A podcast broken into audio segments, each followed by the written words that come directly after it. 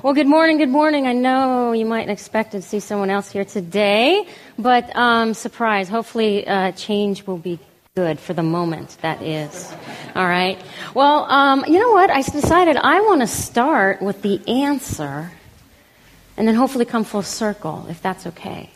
And so, I'm first to start with that answer. I kind of want to maybe share with you a little bit of what my last couple of weeks have been like. So, please bear with me.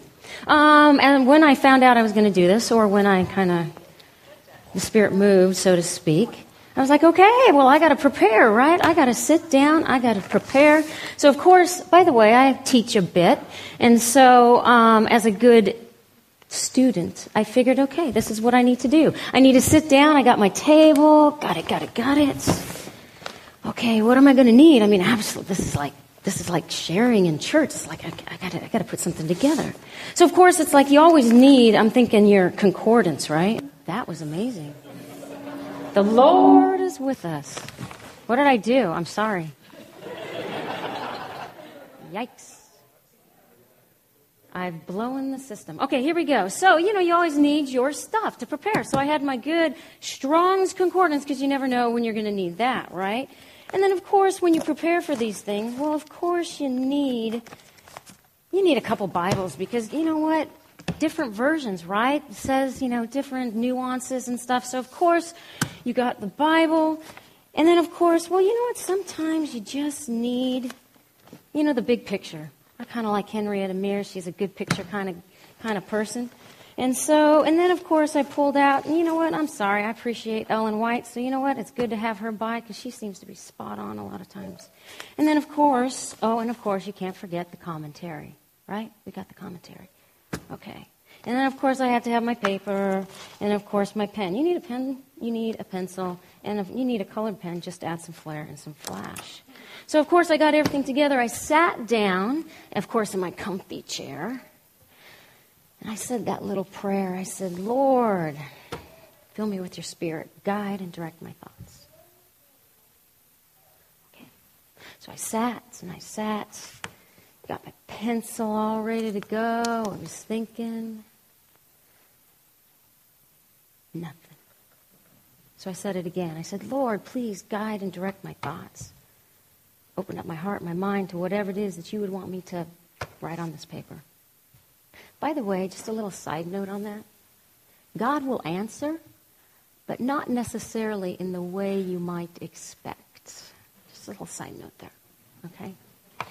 So again, I sat there. I sat there, and I'm kind of getting fidgety because this day is going to happen, right? This day is going to happen. So I sat there, still nothing. This is like a spiritual flatline, all right? But then it came. It came, and what I heard was, Get up. Get up. Get up. But I got all my stuff here, right? I got all my stuff. I'm ready to roll. I got my paper, I got my pencil. Get up. So, I obeyed the voice and I got up. And I kind of started to walk and move, which is really quite better for me because I'm kind of a fidgeter as it is. And by the way, that voice that I heard, it really wasn't audible. It was more like that thing inside that you know that you know that you need to get up. All right? So as I was walking around, I got that sense that, well, it's that epiphany, that little light. I call it the Spirit. And what it said to me is, Sharon, this is this is good. I appreciate all this. And you know, this is really, this is important. And this define, you know, this is this is enriched your experience, and this is teaches you about everything, and it's the academic part, and great and wonderful. But you know what? I don't want necessarily that. I just want you to get up and share what the Spirit has been doing in your heart and in your mind since you become a Christian and also in this last year and a half because honestly, this thing right here has been about a year and a half coming true to I didn't know about it, but it has. And so I got that distinct feeling that God said, "You know what? Don't worry about that. That's good stuff, but don't worry about it. I just want to use you the way you are.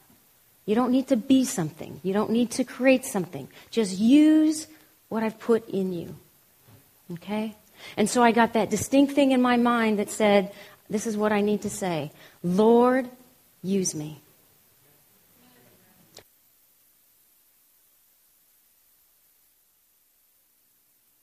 Lord, use me is what, um, what, what I came up. In fact, I realize this is my epiphany. I realize this is my revelation. Um, but would you say that with me? Please say that with me. And say, say it with me with a little energy and passion. Um, say it with me now. Lord, use me. Yeah, that was the answer. But of course, as I knew the answer, unfortunately, the good Lord I still had a blank piece of paper.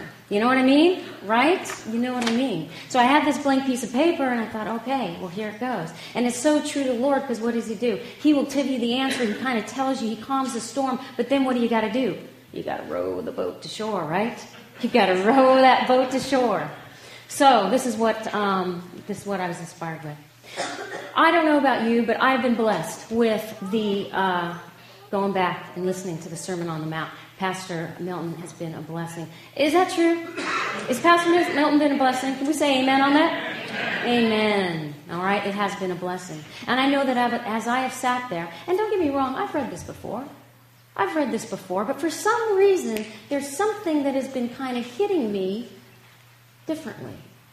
And really, what was different is that I realized that what Jesus is trying to do is he's trying to plant the spirit of the law in our hearts and in our minds. All right? He's trying to plant the kingdom of God in our hearts and in our minds. Okay? Now, why do I say that? Because if you think about the time, what's happening, you have who, what's happening with the kind of the Jewish nation, so to speak. The religious leaders, the teachers of the law. Where have they taken God? Okay? It's, let's go even farther back. All right? Moses, Mount Sinai, Ten Commandments, right? The law. Well, the thing is, the Pharisees, over time, the religious leaders, they decided, you know, all of life can be contained within the law, the Ten Commandments. But they didn't, but they got the, the idea that, you know what, it's too broad. Okay? We need to define each one of those Ten Commandments. And so when they started to define those Ten Commandments, what did we get? We got all these rules and regulations, thousands and thousands, to define how you become right with God. Right? What you can do on the Sabbath day, what makes you clean or unclean. All these things to the point they focused on the law, but they forgot the lawgiver. Right? They forgot the lawgiver. So now religion came, God became a checkoff list, right? If I do this, I do this, I do this, I do this, I do this, I'm right with God. Well, Jesus comes on the scene in the Sermon on the Mount, and what does he do? He says, No. He goes, No. It's about planting the kingdom of God in our hearts and our minds. Hence the blessings, the beatitudes that are shared. And as I began to think about it, I thought, oh, that's so true. Okay? He's planting the kingdom of God in our hearts. And when you think about it, in, in Matthew, uh, Matthew 5 17, remember what Jesus says. He says, I did not come to abolish the law, I came to fulfill it. Right? I came to fulfill it. The Sermon on the Mount is a fulfillment of what the law was supposed to be. Okay? In Matthew 5:22 it talks about someone's asking Jesus, "What is the greatest commandment?" What is the greatest commandment? Love the Lord with all your heart, your soul, your mind. And what is the second greatest commandment? Love your neighbor as yourself. Simply put, love God, love others. Right? Love God, love others. He said all the law and the prophets hang on those two commandments. So as Jesus comes on the scene, he's saying, listen, this is really what the spirit of the law is about. This is what I want to plant in your hearts. Because the checkoff list, it doesn't transform. It does not transform. But see, here's the problem. Here's the problem is, you know what? It is a battle for our hearts. Right? We're living in a world that's battling for our hearts and our mind. We have God, right? God's kingdom says, be God centered. Satan, who wants your heart too, says what? Oh, be self centered. Okay? We have God's kingdom that says, be humble, be meek. We have Satan's kingdom that says, eh, arrogance, pride. We have God's kingdom that says, be a peacemaker. We have Satan's kingdom that says, eh, stir it up, drama, right? We have God's kingdom that says, love your enemies. We have Satan's kingdom that says, what do they say? Take care of yourself, right? Look out for number one. Get them before they get you. We have God's kingdom that says, care for each other. We have Satan's kingdom that says, eh, just worry about yourself. All right, so it is a battle going on, and God wants to plant the kingdom in our hearts and minds, and Satan wants to not plant it in our hearts and minds. Does that make sense? And this is a very real battle going on. Now, I will say this, and I feel compelled to say this, because of the reality of the situation, the kingdom of God is a process, right? It doesn't mean we should be sitting here going, oh, I've got, you know, I could, I mean, since he's been speaking, little lights have been going on with me saying, oh, I could work on that. Oh, I could work on that. Oh, I could work on that, right? I could see things a little bit differently. But that's not to condemn us, that's to say, oh, we need to work on it. We need to seek God a little bit more, right? Okay? I don't know about you, but when I got baptized, and I got baptized right here, I know what, my, what I wanted was I love Jesus, I, I love your ways, and I want to follow you. But when I was put under the water, it wasn't Sharon going in version 2.0 and Sharon coming up version 3.0. I didn't get the automatic download, and I'm thinking you didn't either, right? You didn't get it. And so every day, what do we do? We just walk with God. We seek God, right? We desire to be more in rhythm with God and we're in more rhythm with God, then hopefully we what? We start to become more like kingdom people. But the reality is what? We'll be walking ahead. Oh yeah, I got it, God. No problem. Yeah, yeah, yeah. Hey, right over here. I got to take care of. That's me right here. I love walking before God. But then sometimes we walk behind God, right? Oh yeah, yeah, yeah. I'm right behind you. Ooh, that looks kind of good, right? Ooh, that looks kind of good. And then sometimes we're a little bit far away and it gets a little less clear and faint to hear the rhythm.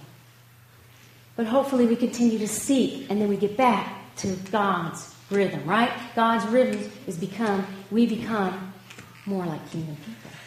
But that is a process that takes time, right? It takes time. But I'll tell you, we have to remember that Satan's trying to to keep us off rhythm, right? Satan's trying to keep us out of that good rhythm. And why? I had to ask myself, well, why, why, why? Because we know Satan is what? Right? I'm going to take a hit next week on that one. That's okay, right? He, I know you can say this different. There's a loser, and then there's you lost. Satan has lost. Period. The end. Exclamation point. But all he's got on us is what? To turn us away from the kingdom of God. And you know why he turns us away from becoming kingdom people and wants to distract us? Why he wants our hearts to be what? Jaded, bitter, negative, discouraged, doubt, all that stuff? Because he knows that when, when, when people are kingdom people, there's power in that. And when I say power in that, I am not talking about power, self centered power, power to lord over people. I am talking about power, the power that comes from God to draw people to his message. Okay? Kingdom people will draw people. That's one thing. But I'll tell you what, when we get into the rhythm of God and we're in the rhythm, He also makes us, He enables us and strengthens us and, and, and helps us overcome the difficulties, the trials, everything we face in life. Let's face it, folks, there's not one person in here, okay, unless your kid, maybe, maybe, that hasn't had difficulties. But when we're kingdom people, there's something inside of us that enables us to get through those things. Yeah? See, when we're kingdom people, we become a, we, be, we overcome and we become victorious.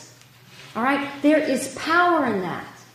And that power can be seen by other people, and those other people are drawn to that power. Again, not power us, it's the Spirit of God that is working in us that draws people to that. And that is powerful. So Satan says, you know, I don't want that to happen. And here's another thing kingdom people make kingdom churches. Or I like to think that, right? Kingdom people make kingdom churches. And when I'm talking about kingdom churches, kingdom churches are churches that accurately reflect the gospel of Jesus Christ. Amen? Accurately reflect the gospel of Jesus Christ. And I'll tell you what, when people out there see that your church is accurately reflecting the gospel of Jesus Christ, people are drawn to it. They can't help but be drawn to it. You know why? You know why? Because our hearts are made for eternity, period. God is in us. And when people see, and I, you know what, I realize we can harden ourselves and we can be out in the world and whatever, and we can get numb. But I'll tell you what, people know when they see kingdom people and they know when they see kingdom churches churches because it draws people in. And it's natural draw because it's embedded programming. It just is. All right? So there's power there, and the devil, Satan, knows it. And he says, You know, if I can get these people off track, guess what? The power's gone. The power's gone. So I began to think about churches and I began to think power. I don't know, that's been on my mind. Power in churches and how that manifests itself.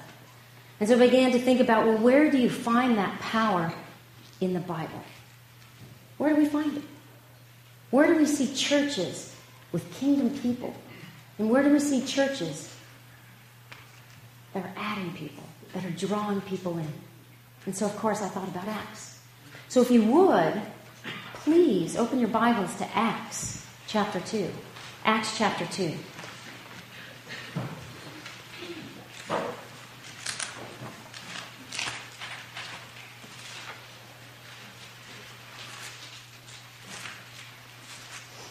Chapter 2. First of all, I'm going to give some background, okay? Uh, again, it's a process. We might be all in different places. So, first of all, um, Matthew, Mark, Luke, and John. Fifth book of uh, New Testament is Acts. Matthew, uh, Matthew, Matthew, Mark, Luke, and John is simply the Gospels, right? We know this. It's simply Jesus' ministry here on earth.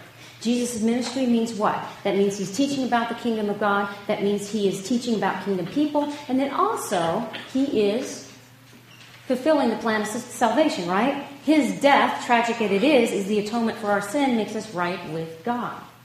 Okay? And so the problem is, is some people appreciated his message, some people didn't appreciate his message. As a result of those who didn't appreciate his message, he was killed, right? He was crucified on the cross. That happened on Friday, Sabbath, kind of laid low. Sunday, resurrects.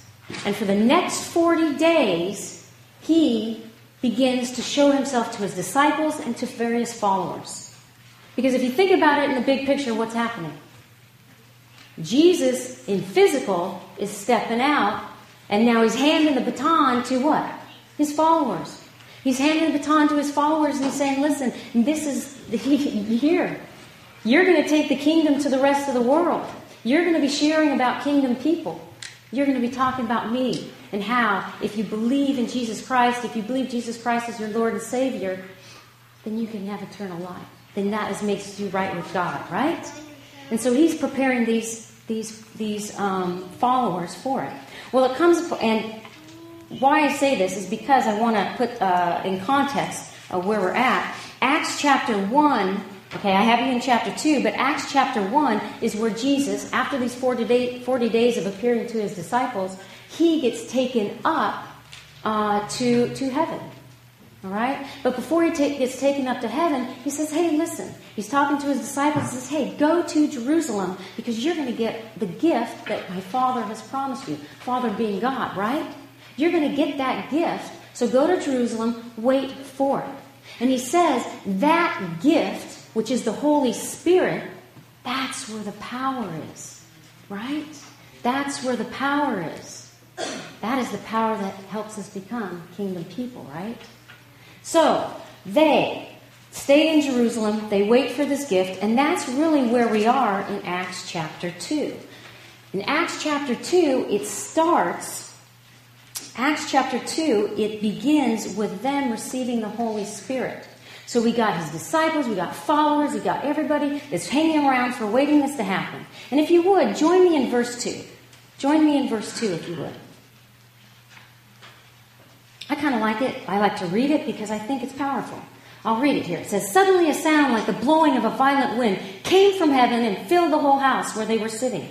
They saw what seemed to be tongues of fire that separated and came to rest on each of them. All of them were filled with the Holy Spirit and began to speak in other tongues as the Spirit enabled them. Other tongues meaning different languages. You see, there was people around in the vicinity that came from different lands that have different languages. All right? Well, all of a sudden, the Holy Spirit comes and touches them. And again, it's amazing what happens when the Holy Spirit touches someone, right? There's energy, there's power, there's passion. And so when this, these disciples received the gift of the Holy Spirit, they began to speak in these different languages. And all these people who, who spoke those languages, oh my gosh, what, what is going on? They're proclaiming the wonders of God, and I can understand them, but they're really just Galileans, so how can they do this? Yeah. Okay. Some of them thought they had just a little bit too much party, party, drinky, drinky, right? But that wasn't the case. That wasn't the case. And join me in verse 14. Look at what Peter does. Okay? under the influence of the Holy Spirit. Then Peter stood up with the eleven, raised his voice, and addressed the crowd Fellow Jews and all of you who live in Jerusalem, let me explain this to you. Listen carefully to what I say. He goes on to explain that, you know what, it's not, we're not drinking. It's nine o'clock in the morning, we're not drinking. All right? This, and he begins to share his story. He begins to share his witness and testimony of Jesus and what the Spirit has shown him. Point number one kingdom people. They share their witness and story. And I guess part of me is not necessarily, I know that sounds, okay, let's go out and preach and let's go out and test, you know, right? Give our testimony of people. I don't mean that. I mean, he is claiming the experience he had with Christ. All right? Those kids up here today, are you kidding me? Are you kidding me? They are experiencing God right here, right now. Amen? That's awesome.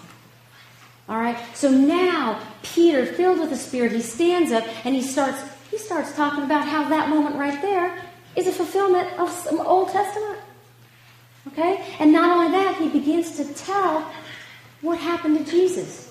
Isn't that really what it is? The Christian experience, the power that draws people is our experience. It's not the knowledge that we learn about necessarily in the book. It's about how Jesus is impacting you and how the Spirit is working in you in your life. Right? Are we becoming more joyful? Right? Fruits of the Spirit. Galatians 5.22. Are we becoming more loving? Are we becoming more joyful? Are we becoming more patient? Um, you know, more peaceful, more gentle, more good, more self-controlled, more faithful. That is the witness, right? And really, essentially, and we're talking about Peter here, just standing up and saying, you know what, this is what I experienced. And that's what we're called to do. These kids are called to come up and just sing for the Lord. And that's what we're called to do. And there's power when people begin to share their story. And that's what Peter's doing, sharing his story of what happened. And here's another thing. Remember, the Pharisees, right? The ones who made all those rules and regulations. Those guys were the best of the best. They were the super geniuses. They were the PhDs, right? But they missed the Spirit of God. They missed the Spirit of God. And so now, what does the Spirit do to this? This is awesome. This is wonderful. I lose my Bible for a couple days, I'm cranky. All right? But the thing is, what saves? is the Spirit working in and through these. I love how Ellen White says it. She goes, The Spirit of God quickens our hearts and our minds. Right? It quickens our hearts and minds. And that's what happened. And unfortunately, the Pharisees didn't have the spirit that quickened their hearts and minds. You know what PhD stands for? Oh, by the way, I'm not, I don't mean to offend any PhDs. I admire and impressed. I couldn't do it. All right? You know what it is? It's pilot higher and deeper. That's what it stands for. I bet you didn't know that. Okay, you won't see that on a degree or a certificate. But you know what? That's essentially what the Pharisees did. They piled all those rules and regulations so high that the Spirit of God couldn't even get out. All right? Again, love the laws more than they love the lawgiver.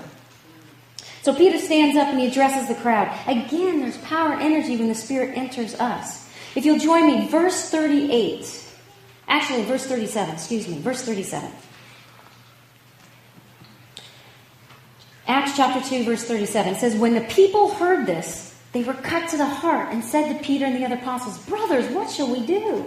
And Peter replied, Repent and be baptized for every one of you in the name of Jesus Christ for the forgiveness of your sins, and you will receive the gift of the Holy Spirit. See, the gift of the Holy Spirit is for everybody. Everybody in this room is experiencing God in some way. Everyone in this room, the Spirit is doing something in your life right now.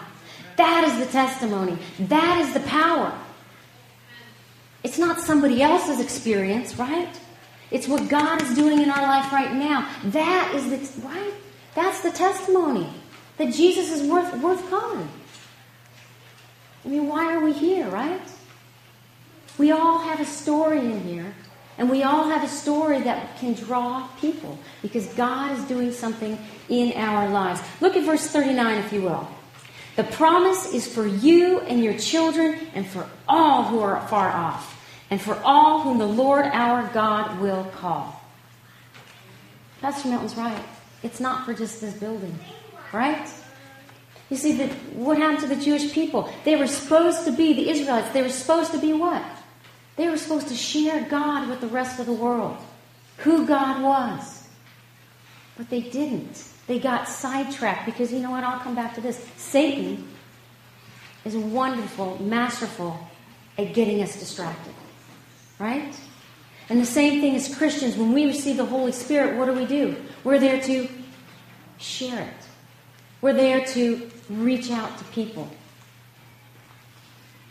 Verse 40, with many other words he warned them and he pleaded with them, save, save yourself from this corrupt generation. Those who accepted the message were baptized, and about 3,000 were added to their number that day. 3,000 were added. That's what I'm talking about, power. I'm not talking, and you know what? I do not believe God trickles in people. I don't believe it.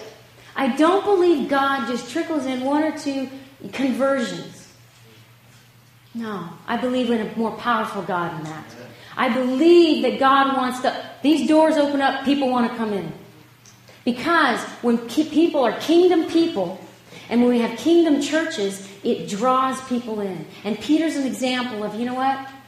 Sharing your testimony. And again, sharing your testimony, I mean, being, experiencing God. You come through the doors, it's about experiencing God here. Not about just coming and then getting a little bit and going. It's about being together in a community which we experience God together. Verse 42. Verse 42, under the fellowship of believers. This is actually my featured verse, right?